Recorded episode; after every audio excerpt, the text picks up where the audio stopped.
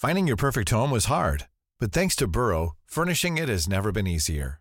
Burrow's easy to assemble modular sofas and sectionals are made from premium, durable materials, including stain and scratch resistant fabrics. So they're not just comfortable and stylish, they're built to last.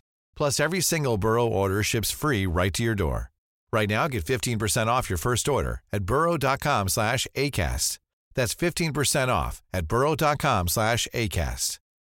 Hey, I'm Ryan Reynolds. At Mint Mobile, we like to do the opposite of what Big Wireless does. They charge you a lot, we charge you a little. So naturally, when they announced they'd be raising their prices due to inflation, we decided to deflate our prices due to not hating you.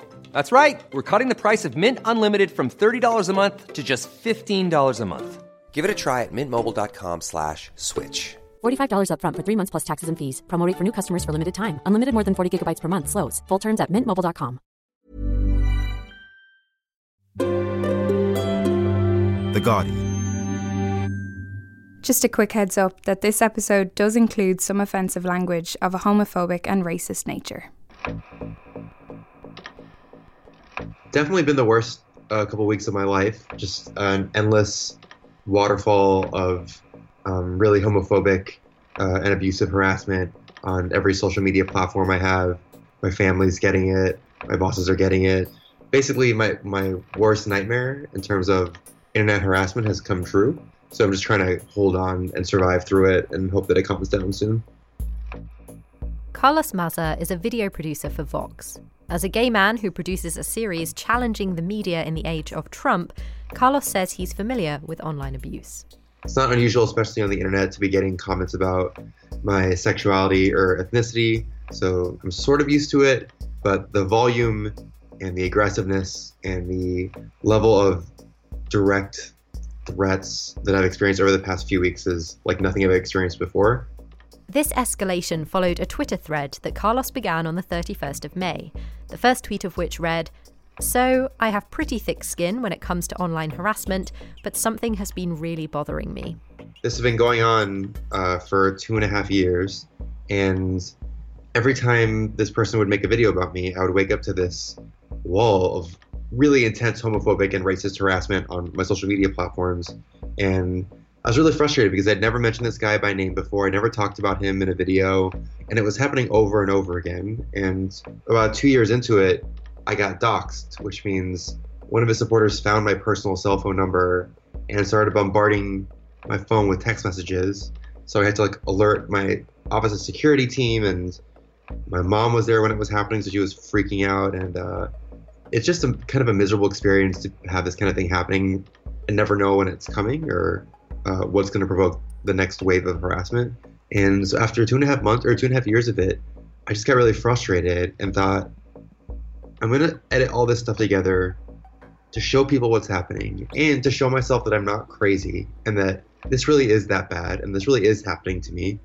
The series of tweets quickly went viral, and a few days later, YouTube responded by demonetizing the account of Steven Crowder, the conservative commentator whose racist and homophobic slurs Carlos had mentioned in his thread. And that is the weapon that they wield against people who make money off YouTube, where they basically go, okay, no, now you can't make money off us. You and we no longer want to be seen effectively as business partners with you.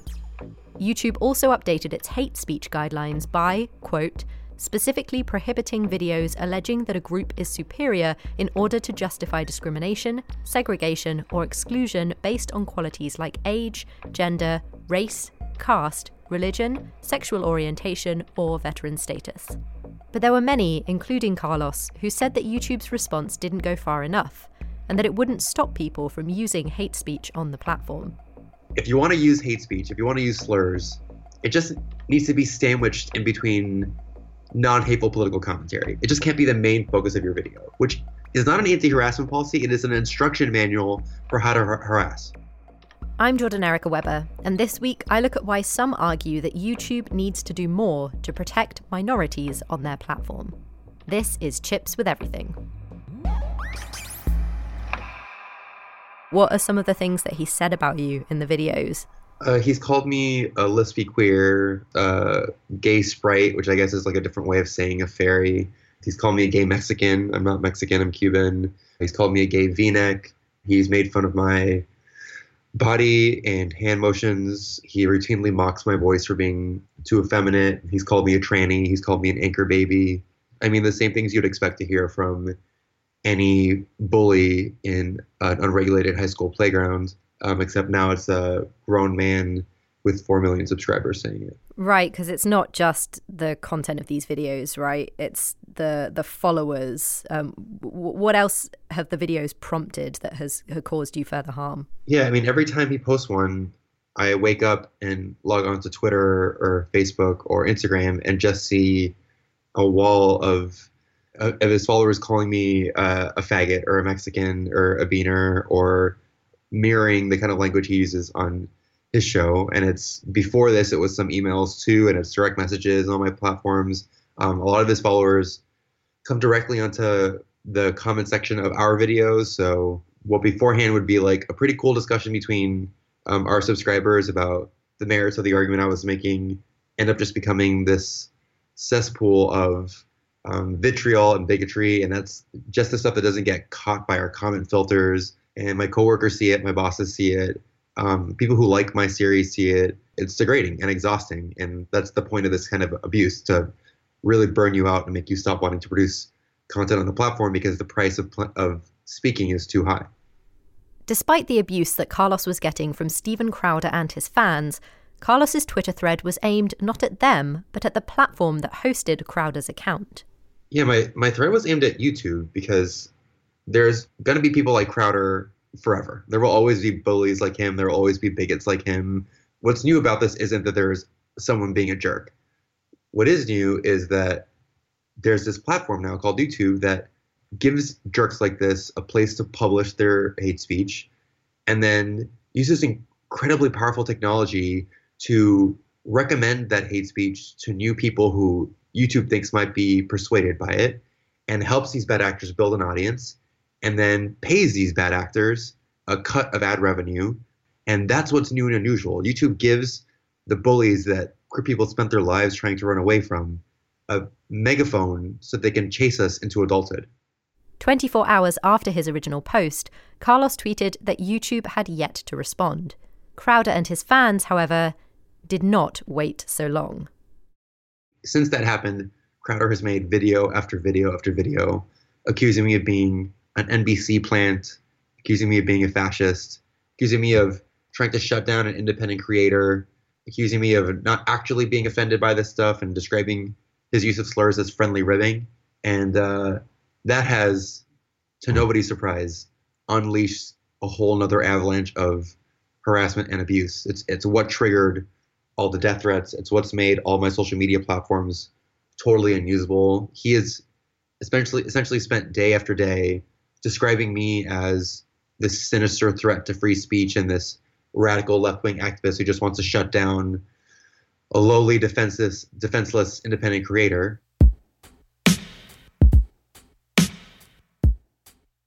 So, June, not exactly a great month for YouTube, was it? No, no, it wasn't. They um, managed to interrupt a furore that they created with a furore that they created and kind of in this furor reception kind of screw up. Alex Hern is The Guardian's UK tech editor, and I invited him into the studio to talk us through the aftermath of Carlos's Twitter thread. The the clip show that he put together, as it were, of um, all of Crowder's attacks on him was compelling, and it was clear from the off that he had a point and that YouTube's policies were failing him. On the 5th of June, YouTube did respond to Carlos's tweets publicly for the first time. Carlos says they had previously sent him a direct message to ask for evidence of the abuse that he accused Crowder of carrying out. When Carlos sent the evidence he had, he didn't hear back from YouTube until they tweeted their public response. I asked Alex if YouTube has a step by step guide for how they deal with complaints like this. They have a very public system of what happens when you issue a flag, when you uh, report a video for any one of the number of offences that you can report videos for. But they have been sort of less open about what happens if you have, as it were, a complaint about the complaints. Um, there, there is there is a system that works fairly well and that YouTube has been fairly open for, for, say, flagging a video that contains nudity that wasn't caught up by the machine learning filters that are supposed to flag for nudity. And, you know, we, we know how that works. That's very elaborated on. It's this meta tier. It's when you kind of have gone through the system and you've got a rejection. Complaining about that, appealing effectively, doesn't have any clear public system for how it should progress. And what was YouTube's original response to Carlos? YouTube's original response was essentially, we've looked and there's nothing wrong here. They said that it didn't meet the requirements to take the videos down. At the same time, they were telling journalists a little bit more than they were saying in public, and the uh, technology news site Gizmodo actually made the rare decision to publish what they'd been told on background. And there, YouTube went into a bit more detail about the fact that they didn't think it counted as harassment, basically because the videos were not focused on Carlos. Essentially, they thought that this should be treated as comedy, and that comedy is sometimes mean about people, but being mean about people is not in itself harassment. And YouTube brought up, like, look at American late night TV shows where they are mean about Donald Trump all the time. Would you want us to knock those off our platform? No, you wouldn't. Well, we have to be uh, uniform. We have to treat everyone the same way. In a four-part tweet, YouTube said, quote, our team spent the last few days conducting an in depth review of the videos flagged to us, and while we found language that was clearly hurtful, the videos as posted don't violate our policies. Carlos was not surprised with this response. My brain wasn't surprised. I had already said, you know, YouTube's not going to do anything about it, but my gut still was. Like, there's this bullied gay teenager that still lives inside of me that was just like hoping that the teacher would intervene and say, yeah, this is wrong. And I had some hope that I could appeal to YouTube's better angels. And YouTube just didn't have better angels. Despite it taking six days for YouTube to respond to Carlos's original post, just a few hours later, they posted a new tweet. And they did take action against Crowder. They used demonetization as a cudgel, and that is the weapon that they wield against people who make money off YouTube, where they basically go, okay, no, now you can't make money off us. You uh, will not receive a portion of the advertising revenue, and we no longer want to be seen effectively as business partners with you. They did that to Crowder, and that time they listed an array of offences, including a t shirt that says socialism is for F and then an image of a fig and then GS, which was clearly read as a slur, but Crowder argued it says socialism is for figs, and that's fine. No one bought it, and YouTube said you are not allowed to sell this t shirt on a store linked to from YouTube and still be a monetized partner. And YouTube said on Twitter that they, quote, came to this decision because a pattern of egregious actions has harmed the broader community and is against our YouTube partner program policies. Now, obviously, this will just be speculation on your part, but why do you think that they went back on their decision so quickly? What did they find in that second look that they'd missed when they made the original decision and response? So, YouTube had a reasonable argument that an hour long video that contains 15 seconds of someone being mean isn't harassment, and that uh, you know the more you talk, the more likely violations there are. But if the video is not focused around someone, the video is not focused around someone. Where they then flipped was they kind of went, ah, but 20 hour long videos, each of which contain a segment focusing on harassing someone else, that might, as a pattern of behavior, constitute harassment. The thing is, I don't think that that was something that they noticed the second time round but didn't the first. I think the big difference was the reaction, both externally and actually, probably more importantly, internally. This was happening during Pride Month. It was happening while the main YouTube social media accounts, including on YouTube itself, were decked in rainbows celebrating equality. And it was happening while internally YouTube's own LGBT employees were celebrating Pride at YouTube. They were putting together events where they talked about, got together and talk about how good an employer Google is for LGBT people, how it's fighting their corner. And it's hard to have those conversations while your company seems to be throwing the cause of equality under the bus. Carlos believes that YouTube's decision to demonetize Crowder's account will actually do little to stop Crowder and those like him posting harmful videos. Demonetization has never worked. People like Crowder do not use YouTube for a cut of the ad revenue. They use YouTube because YouTube's technology helps recommend their content to new and susceptible viewers and helps them build massive loyal audiences. That is what they use the platform for. And once they have that audience, they're able to sell merchandise to that audience and make a ton of money or solicit donations from that audience on websites like Patreon. And that's exactly what Crowder has done. Demonetizing makes it worse because what happens is these alt right and right wing creators are able to use demonetization as proof that they're being discriminated against by YouTube, that they are martyrs in YouTube's anti free speech campaign. After the break, we'll chat to Carlos and Alex further to see if there is anything YouTube can do to convince its critics that it can be a safe platform. For all. We'll be back after this.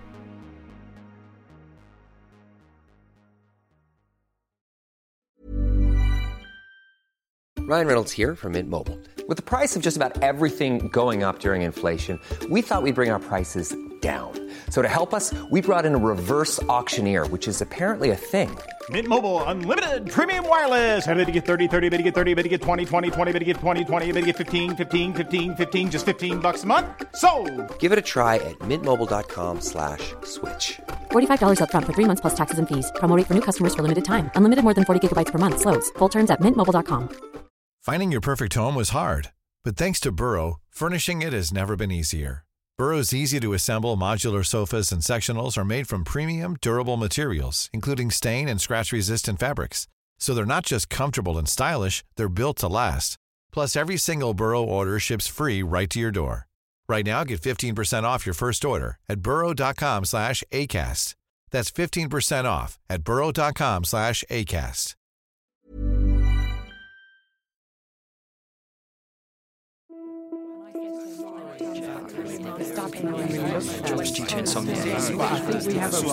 It's time to focus. The mood in the UK right now, it seems to me, is a huge set of tensions and contradictions and emotions and feelings about our past, and we're not thinking very much about the future. Today in Focus is the new daily podcast from The Guardian. Join me, Anushka Asthana, for the best stories from our journalists around the world. Subscribe now to Today in Focus from The Guardian.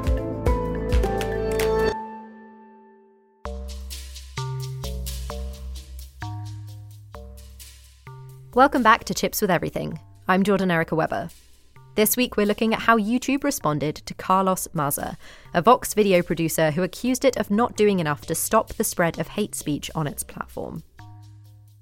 Before the break, we heard that YouTube did demonetize the account of Steven Crowder, the man who had called Carlos a whole host of discriminatory names in his videos. YouTube also announced an update to its hate speech policy. Yes, so they took a very similar line to a change that Facebook had announced previously, where they effectively widened their scope of hate speech to include supremacy and nationalism, as well as pure calls for violence against people. Effectively, YouTube had banned Nazis, but it hadn't banned people who said, look, white people are better than black people. I'm not saying we should eradicate black people. I'm just saying we should acknowledge the truth. Mm. White people are better than black people. They said, actually, you know what? White supremacy is clearly a hateful ideology. It doesn't matter if you manage to distinguish it in the videos you post from YouTube from wider claims of eradication of an ethnicity. This is inextricably linked. They also did a few other policy changes at the same time, including they, they got a lot harder on what they call borderline content, which is stuff which they admit that they don't want it on their site, but they don't quite think that they can take it off. And so they do things like they reduce its prevalence in searches for particularly egregious stuff. They will, in fact, remove it from searches, put it in what they call restricted mode. So they did this with Tommy Robinson's channel, where you can still see Tommy Robinson on YouTube. Uh, he just won't show up in your recommended uh, videos. He will not be, have any access to any monetization features. He is able to use YouTube as video sharing infrastructure, but not as a community.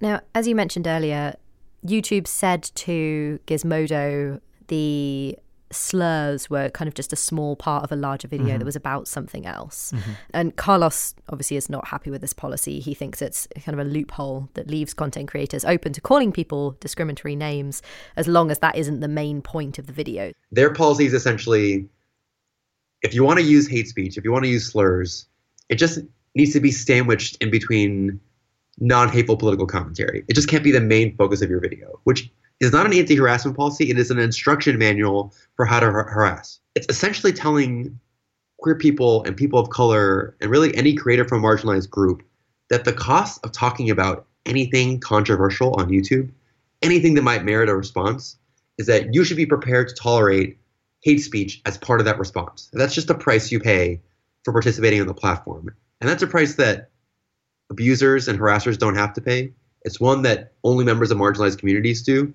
And it's the kind of price that pushes those marginalized users off the platform. So if someone makes a video that is ostensibly about one thing but includes discrimination, I guess they don't go punished for that. Is that is that true? they are aware of the fact that they are not the first people to suffer this. A really interesting example of a way a similar problem has been tackled was football hooliganism, where you have this problem of football hooligans are affiliated with a club. The club doesn't tell them to go and fight their opponents, but the club is the only entity which can be punished and actually has quite a lot of control over it. Across Europe, football hooliganism has been fought in part by turning to clubs and going, get your fans under control or you'll face the penalties. We don't care that you're not telling them to go out and fight people. Tell them not to and tell them if they like you, they'll stop it. That approach, it feels like, could work quite well for a lot of the problems that you have on YouTube. What Crowder was saying on his videos was ghastly and horrible. But the really hurtful stuff was what his fans were doing. It was his fans peppering Carlos day in, day out with ludicrous demands to debate Crowder. If Crowder were forced to get his fans under control or face punishment for what they're doing, that would, I think, have a very different dynamic because that would then result in you kind of having to moderate what you say, but also be very clear.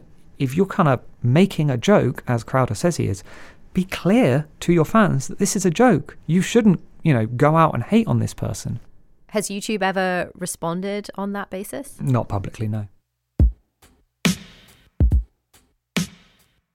We heard Carlos explain earlier that much of the reaction to his first tweet was from Crowder's fans accusing him of attacking free speech. As Alex explains, YouTube faced a similar backlash. Insofar as it has reached general awareness, I think actually it's been received with outrage once YouTube made right, because um, the people who are currently most willing to make meals out of the responses of Google are American conservatives. And when YouTube did demonetize Crowder, it got a lot of pushback from quite mainstream figures on the American right, arguing that this was yet another example of Google's anti conservative bias and that Steven Crowder was a victim in the free speech wars.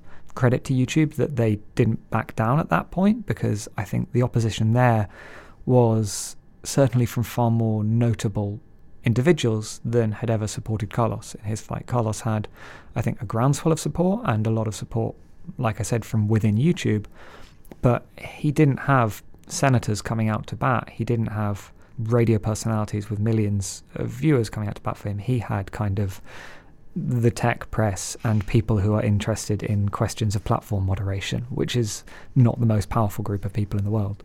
You mentioned that this all took place during Pride Month. Carlos finds it hypocritical of YouTube to fly the rainbow colours during Pride and produce videos celebrating the LGBTQ community when he says that its policies don't protect them from harm on its platform. But for you, as a tech journalist who has covered YouTube for some time, is it fair to say that they don't look after marginalised groups like the LGBTQ community on that platform?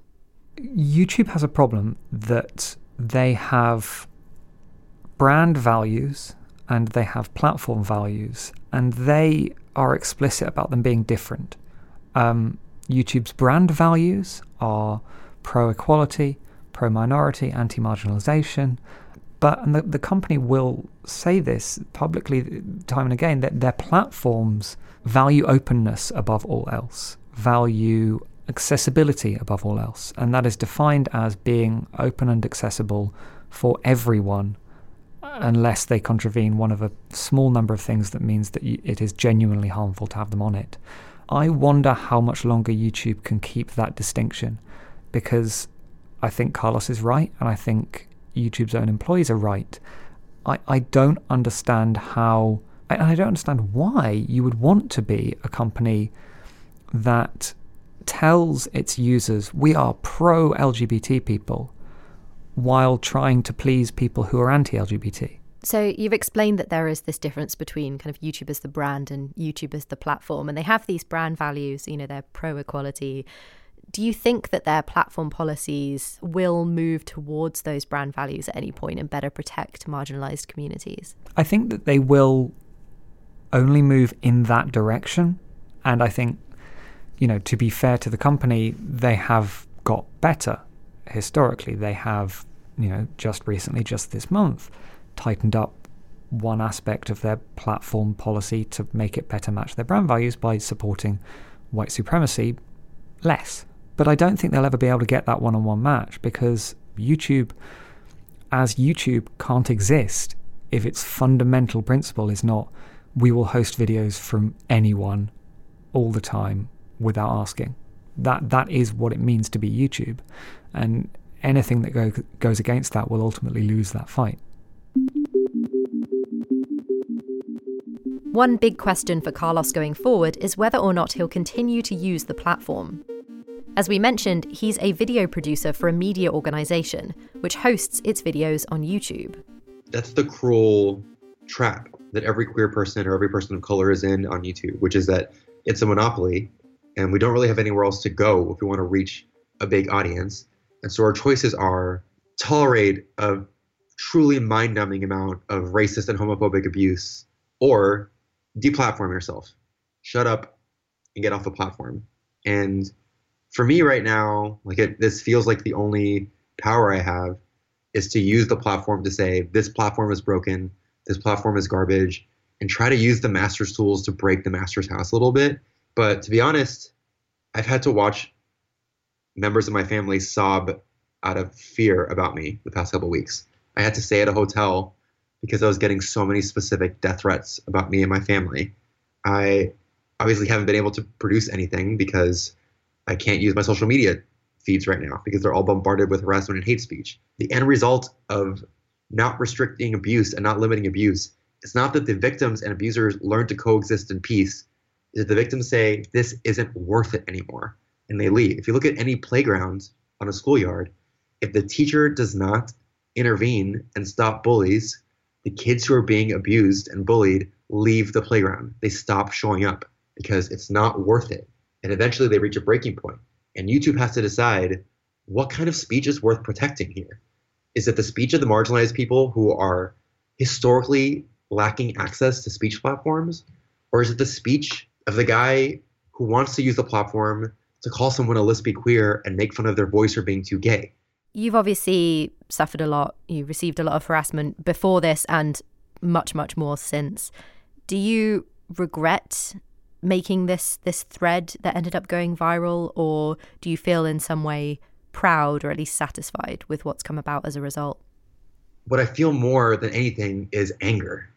Like I just feel fury that this company trots out LGBT people every year to dance for them in front of advertisers and journalists and claims to give a shit about us and is facilitating and empowering just the worst bigots in in modern politics. It's giving people who make our lives miserable incredible power.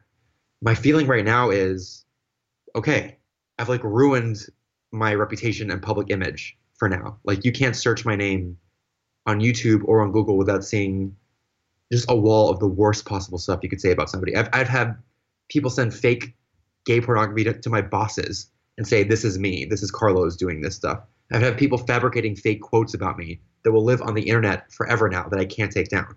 And so I feel like, yeah, the damage is really done. Like I can't undo this kind of thing.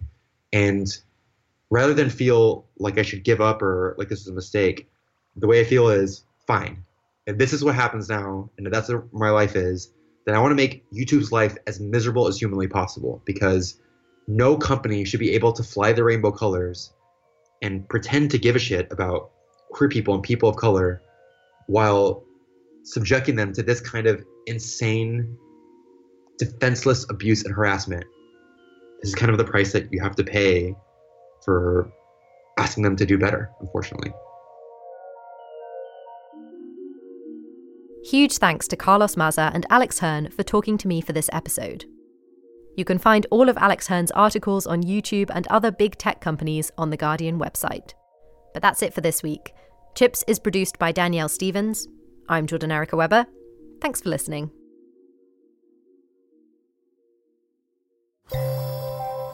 For more great podcasts from The Guardian, just go to theguardian.com slash podcasts.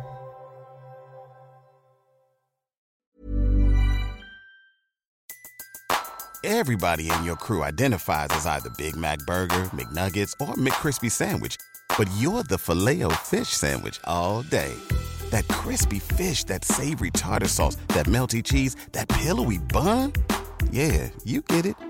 Every time. And if you love the Filet-O-Fish, right now you can catch two of the classics you love for just $6. Limited time only. Price and participation may vary. Cannot be combined with any other offer. Single item at regular price. Ba-da-ba-ba-ba.